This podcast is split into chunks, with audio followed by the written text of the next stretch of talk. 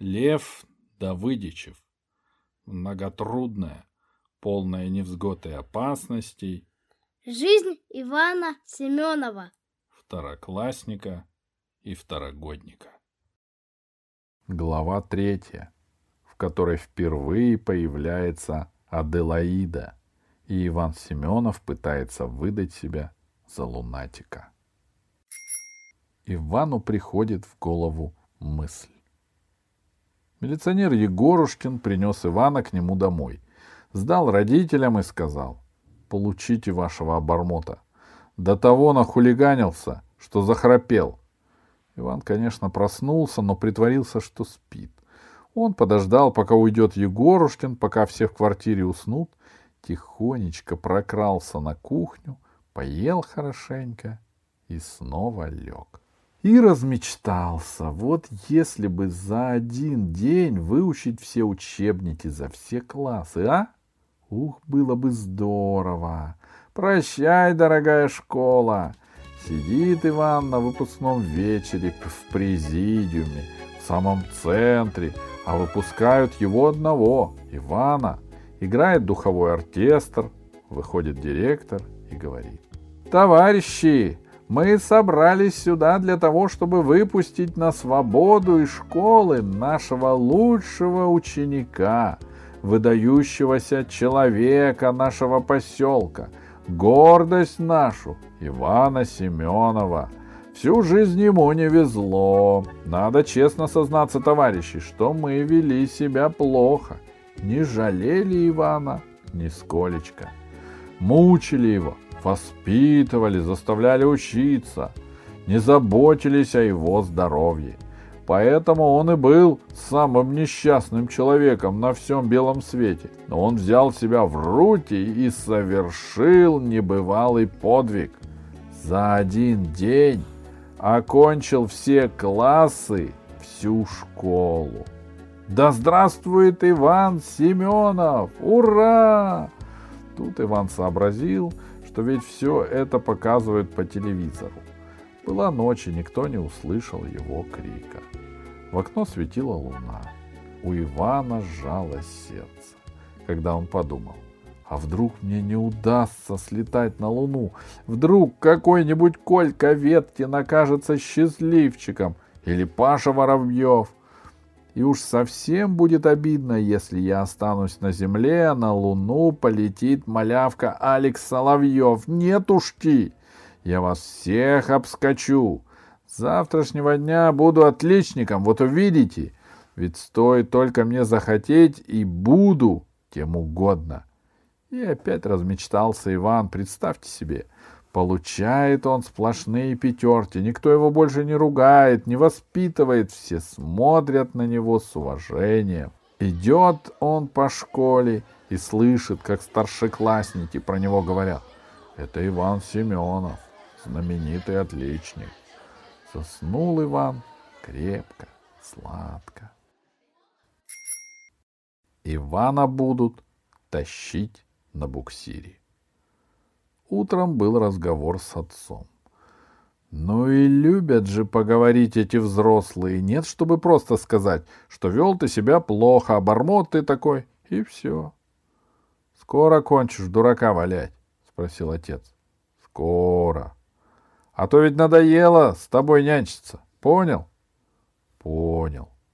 Тебе хоть немного стыдно?» «Стыдно. Немного, средне или очень?» «Очень. Больше не будешь?» «Нет». И еще минут 10. Так и хочется сказать: «Да что, я маленький, что ли? Не понимаю. Все я прекрасно понимаю, но не везет мне. Я бы рад хорошо себя вести, но не получается». Вышел Иван на кухню, а там мама спрашивает: «Скоро кончишь дурака валять?» «Скоро. А то ведь надоело с тобой нянчиться, понял?» «Понял. Тебе хоть немного стыдно?» «Стыдно. Немного, средне или очень?» «Очень. Больше не будешь?» «Нет». И еще минут 10. И когда в кухне появилась бабушка, Иван затараторил: Скоро кончу дурака валять, потому что тебе надоело со мной нянчиться. Мне стыдно, очень, больше не буду». «Ненаглядный ты мой!» — воскликнула бабушка. «И все-то ты понимаешь, бесценный». Выбежав на улицу, Иван, конечно, тут же забыл обо всем, даже о том, что с сегодняшнего дня решил стать отличником. Для него идти по улице все равно, что кино смотреть, а может, еще интересней. Кошку на окошке увидел — мяу-мяу, поздоровался. Собака мимо побежала — гав-гав, ей сказал. Кар-кар, ворону передразнил. Стайку воробьев разогнал. Взглядом проводил самолет и погудел, как мотор. Попробовал грузовик обогнать. Девочке подножку подставил. Все вывески прочитал и еще складывал их. Получалось интересно. Баканом, гастролея. Около парикмахерской в зеркале состроил себе 64 рожицы. Две старушки беседовали. Послушал. Впереди лейтенант шел. Иван за ним в ногу. Кварталов 5 прошагал. И вдруг вспомнил. «Школа!» Почесал затылок и скомандовал: «В школу! Бегом! Марш!» Только пятки замелькали. Бежал, бежал, запыхался. Остановился, огляделся и давай хохотать. Не в ту ведь сторону бежал. Гвардии рядовой Иван Семёнов. Обратно, шага, марш. Раз-два левой, раз-два левой. Кошку на окошке увидел. Мяу-мяу. Поздоровался. Попробовал грузовик обогнать. Собака мимо бежала. Гав-гав, ей сказал. Три старушки спорили. Послушал. Около парикмахерской в зеркале сам себе 16 раз кулак показал. И вдруг весело стало. Поплясал немного.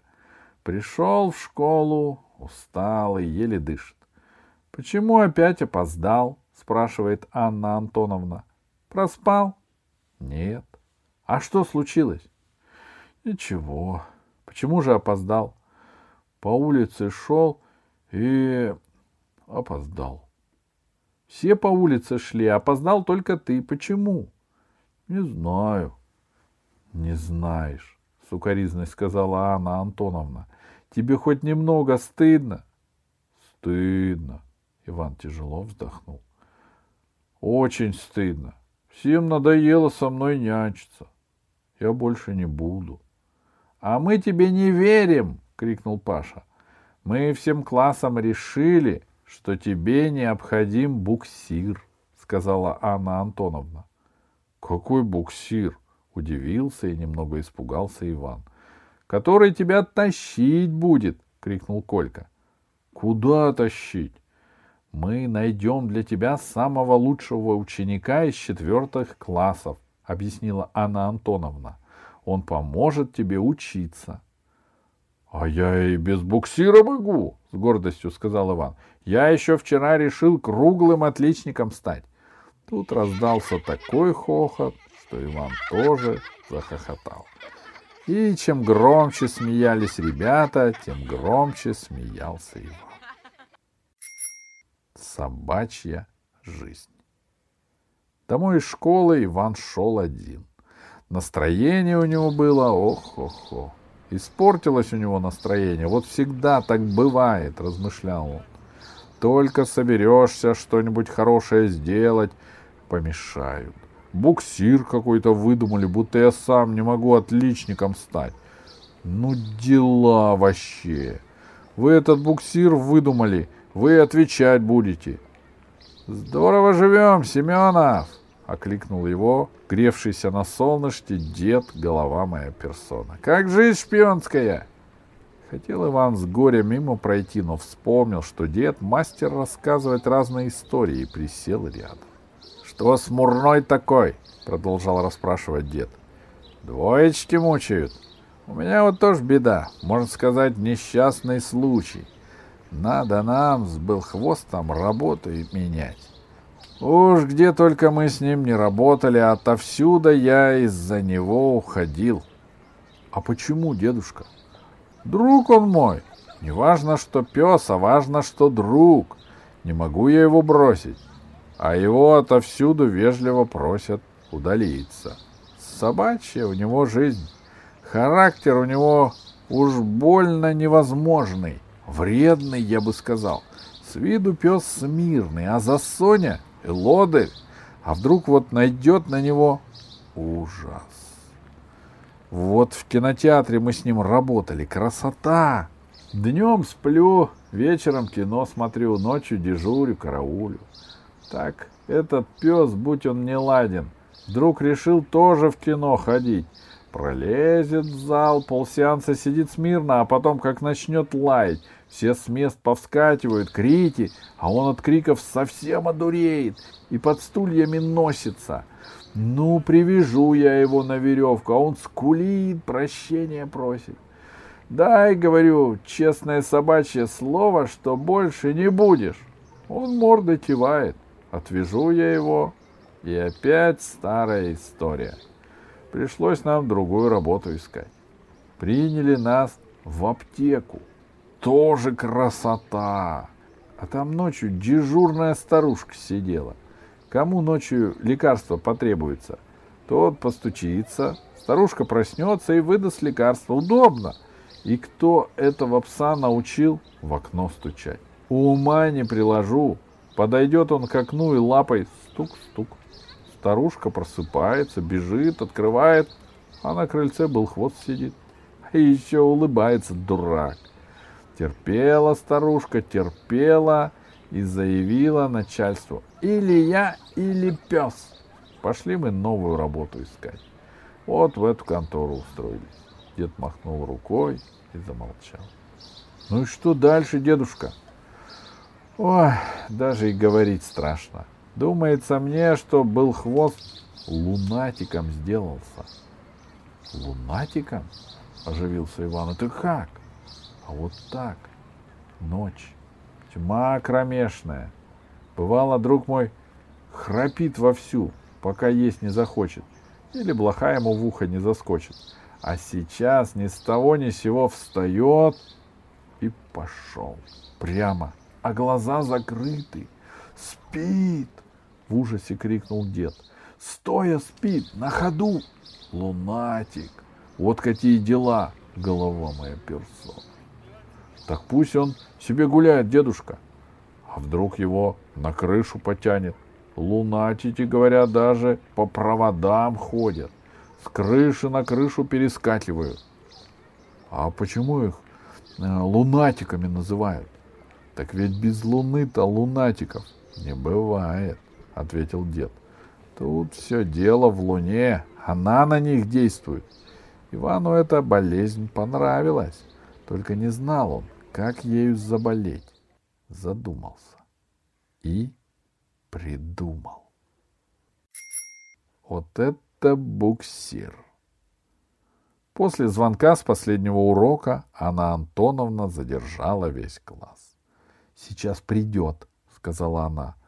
«Буксир!» — крикнул Колька Веткин. Приоткрылась дверь и раздался голос. «Можно?» «Входи, входи!» — пригласила Анна Антоновна. В класс вошла девочка. «Буксир!» — закричал Колька Веткин. «Вот это буксир! Я понимаю!» И захохотал, будто Чарли Чаплина увидел. Но больше никто не рассмеялся. Иван втянул свою голову в плечи. Дело в том, что если бы эта девочка родилась мальчиком, то из нее, то есть из него, получился бы борец или боксер самого тяжелого веса. Эта четвероклассница ростом была как семиклассница, а может быть и больше. Звали ее Аделаида. Дочь крокодила.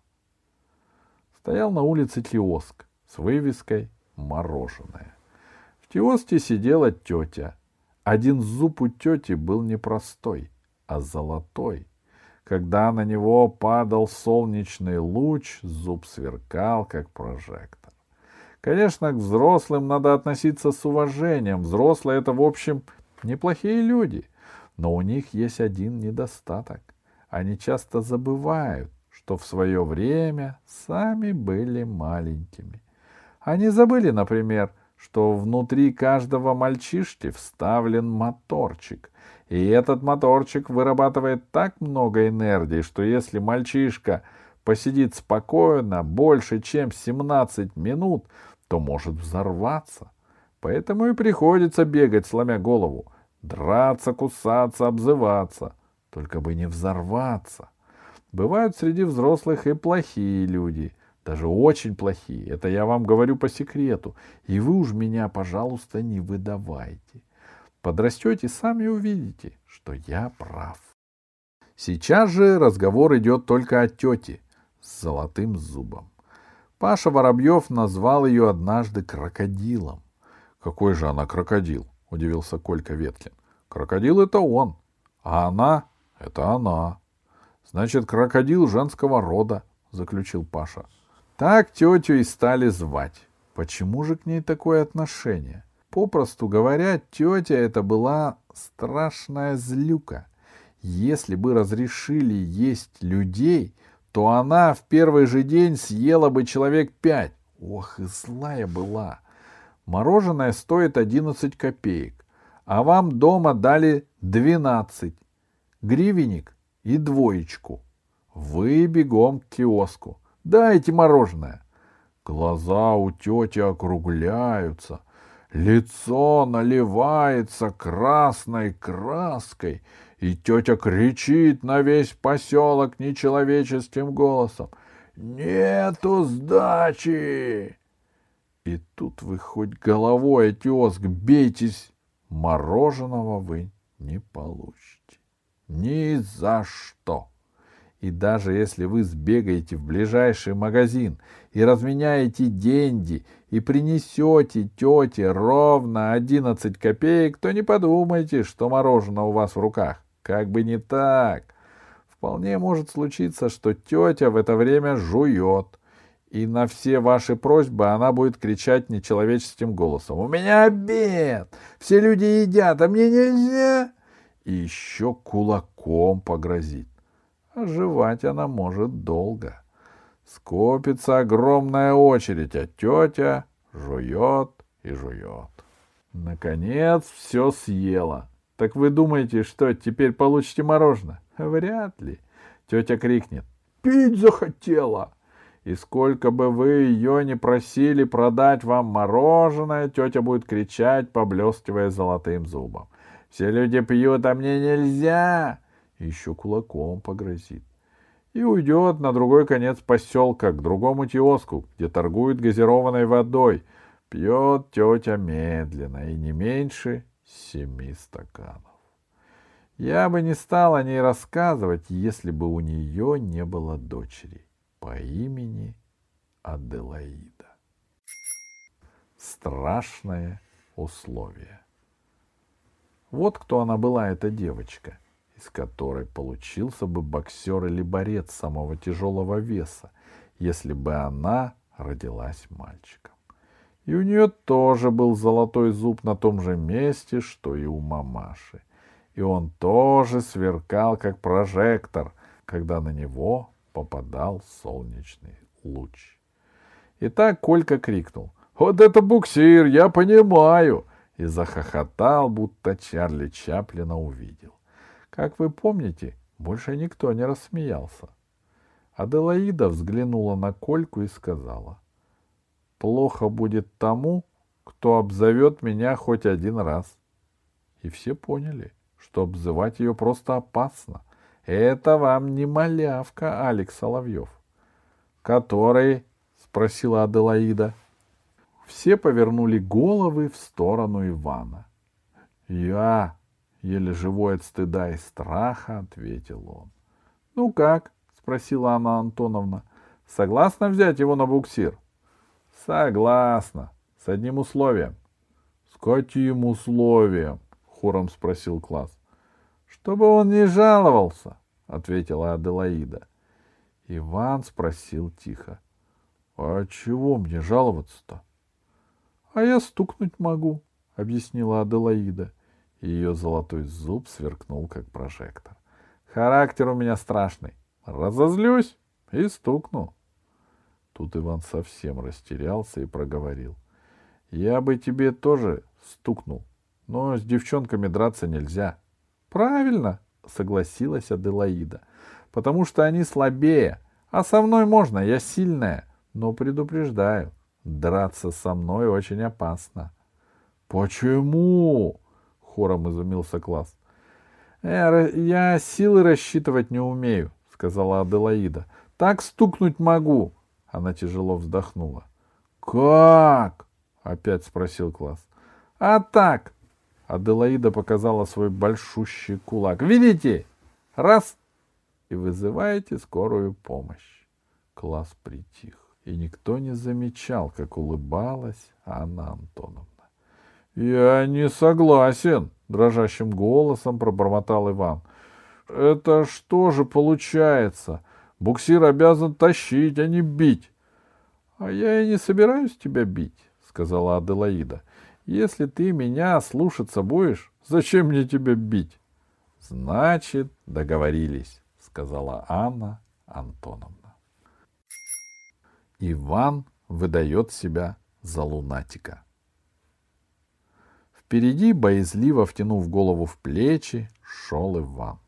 За ним широко и тяжело шагала Аделаида, а на некотором от нее расстоянии стайкой семенили ребята.